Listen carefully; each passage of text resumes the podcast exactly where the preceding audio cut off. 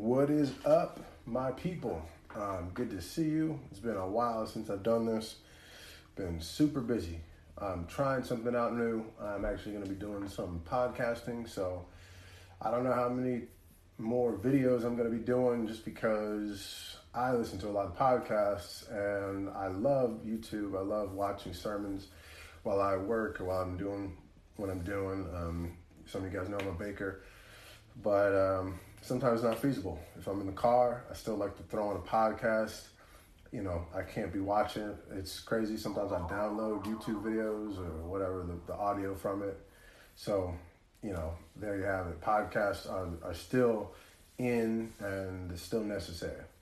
Anyways, um, you know, I, I just wanted, I've had it on my heart to talk about the body of Christ and us as as the body. I think there's a little bit of um, distinction that needs to be made. Um, a lot of people, especially now, um, these days, there's a little trepidation about the church, and um, you know, rightfully so. The church hasn't been who they're supposed to be.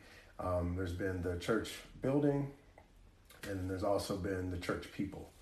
And we are actually the body of Christ. We are the church. And I think, especially in our Western Western world, we've lost sight of that, and we've operated under these systems um, that created um, a corporate feeling, a corporation. Even um, the word corporation is actually a Greek word meaning, you know, a body. Um, so, anyways, um, you know, the first thing is obviously we are temples, and it's been on my mind actually the last couple weeks. Um, my temple, who am I?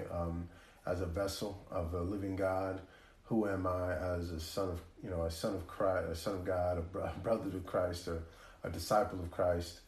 And um, it's a trippy, fired idea, but if you think about it, we are houses of Holy Spirit, houses of Yahweh, and um, as such, we embody who He is. We embody His holiness. We embody His righteousness. Um, and so that means that we are called into this um, this perfection, a not yet perfection, but an all, already perfection, because um, he was slain before the foundation of the earth, and uh, we all he died for us before the foundation. Of we were knit in our mother's wombs before the foundation of the earth, um, and yet there's this thing called eternity, which is outside of this time and space. So uh, even now, you and I are both in our perfected selves in some other space and time uh, actually not a, not a time, but um, another space rather. Um, heaven is a space. There are heaven realms. Um, there are heavenly realms all around us um, right now. And so it's just a thought process that if we're temples, if we are embodying the Holy Spirit, if we're interacting with people, whether they're Christians or not, we're supposed to be bringing the presence of God, presence of Yahweh into that situation. So um, essentially, that means that we're supposed to be changing the spaces, and that begs the question: then where is the church? You know, and, and what is the church? And obviously, I've already said a little bit, but the church is where we are.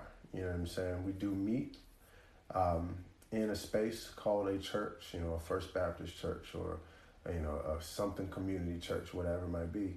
Those are all um, good places to fellowship but we can't lose sight of the fact that when we actually move out into our spaces, our, our jobs, um, home, you know, home is church as well.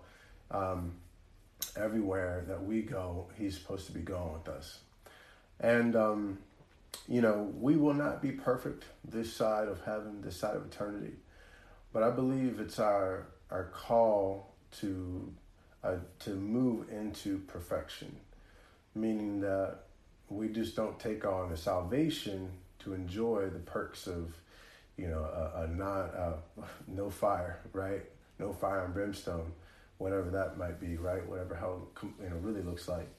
But um, it's it's more than that. There's a sanctification process, and there's a transformation process, and um, I think that we're we're lacking in that to some degree. I think we fall in many spectrums. I think um, for instance, some people find that the church is um, a place that we mustn't go anymore, that we aren't you know we're, we're that's a that's a done deal that's in the past. Um, some people would say you know the church age has gone has come and gone. And i do believe the church the age of the church is is was waning.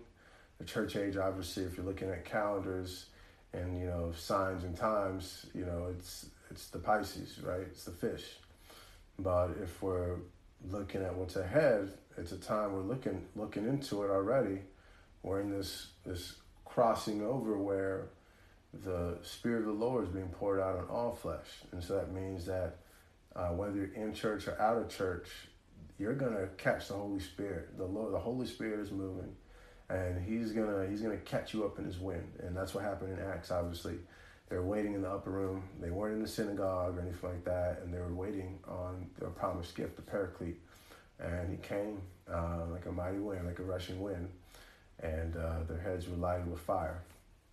And um, I think that's important to remember because uh, simply uh, we we can't forget our roots. We can't forget some of the important things that we've gotten in church. For instance, the community and the fellowship. Now, obviously, there's systems of man that must be left behind. For instance, churches, uh, in some cases, were part of uh, systems of subjugation, systems of separation, or systems of superiority and inferiority, right? Uh, primarily in America, we're talking about blacks and and Latinos, Chinese, and, and women, right? Have been uh, largely regarded as other and uh, left to the side as an afterthought. Um, so it, it, you know that happened, you know, and, and we move on from it. We move on into healing, I believe that um, a part of what we're supposed to be moving to is a healing process for the people and the church.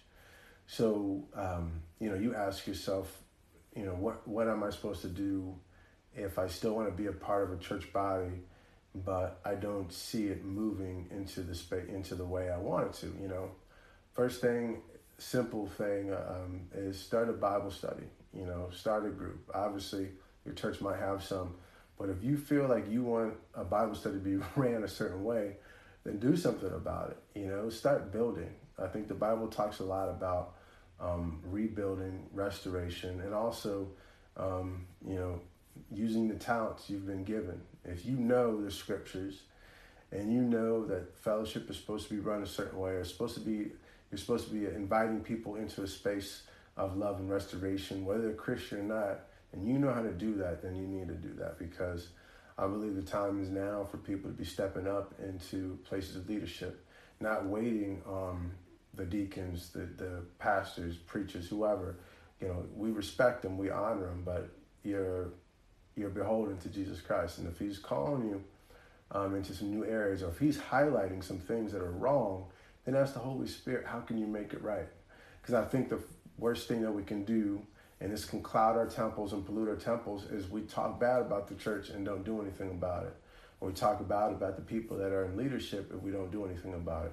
We don't respectfully honor them. We don't come to them with our disagreements. You don't at least lay it on the table to say okay holy spirit you deal with it because i believe that if we don't do anything then nobody will because the church is ours those church spaces that are buildings those are ours and our homes are ours, and the place that God calls us to, they're ours because He's got dominion over all of it. And He's called us to be sons and daughters to have dominion over the things that He's called us um, called us into. Um, and so that's that's kind of where I'll leave you. Um, I didn't. This is only ten minutes long. I, I didn't. I didn't um, talk about everything I want to talk about, but um, I'm feeling like right now um, I really want to uh, pray. I want to pray for our church, pray for our leaders, and um, pray for our country, pray for at. So, in the name of Jesus, um, I thank you for your Holy Spirit. I thank you for whoever might watch it, watch this now, might watch this in a couple years, whatever it might be. Lord Jesus, um, your hand is upon us.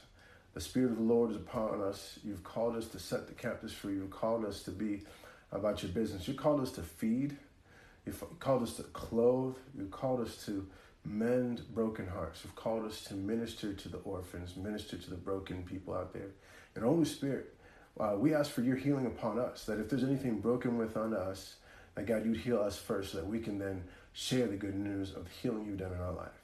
Lord, rebuild the temples, rebuild the churches, rebuild our leaders, build them up. Have mercy on the flock, so that Lord, people that have lost can come be uh, come back, come back into the folds. The Holy Spirit, ultimately, you'd have your way, that you'd be restoring us day in, day out, restoring us. So, God, we can have heaven on earth, okay? So, as it's, it's in heaven, right, is where we're looking to. So, on earth is what we're trying to bring heaven into, Lord Jesus.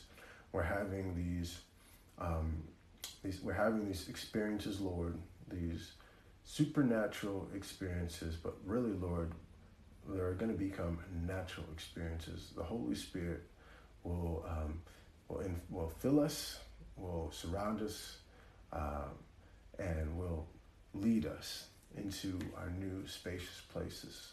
Holy Spirit, show us our wilderness, show us the places of Egypt that we need to come out of, and heal us. Heal the land, heal your people. In the name of Jesus, amen.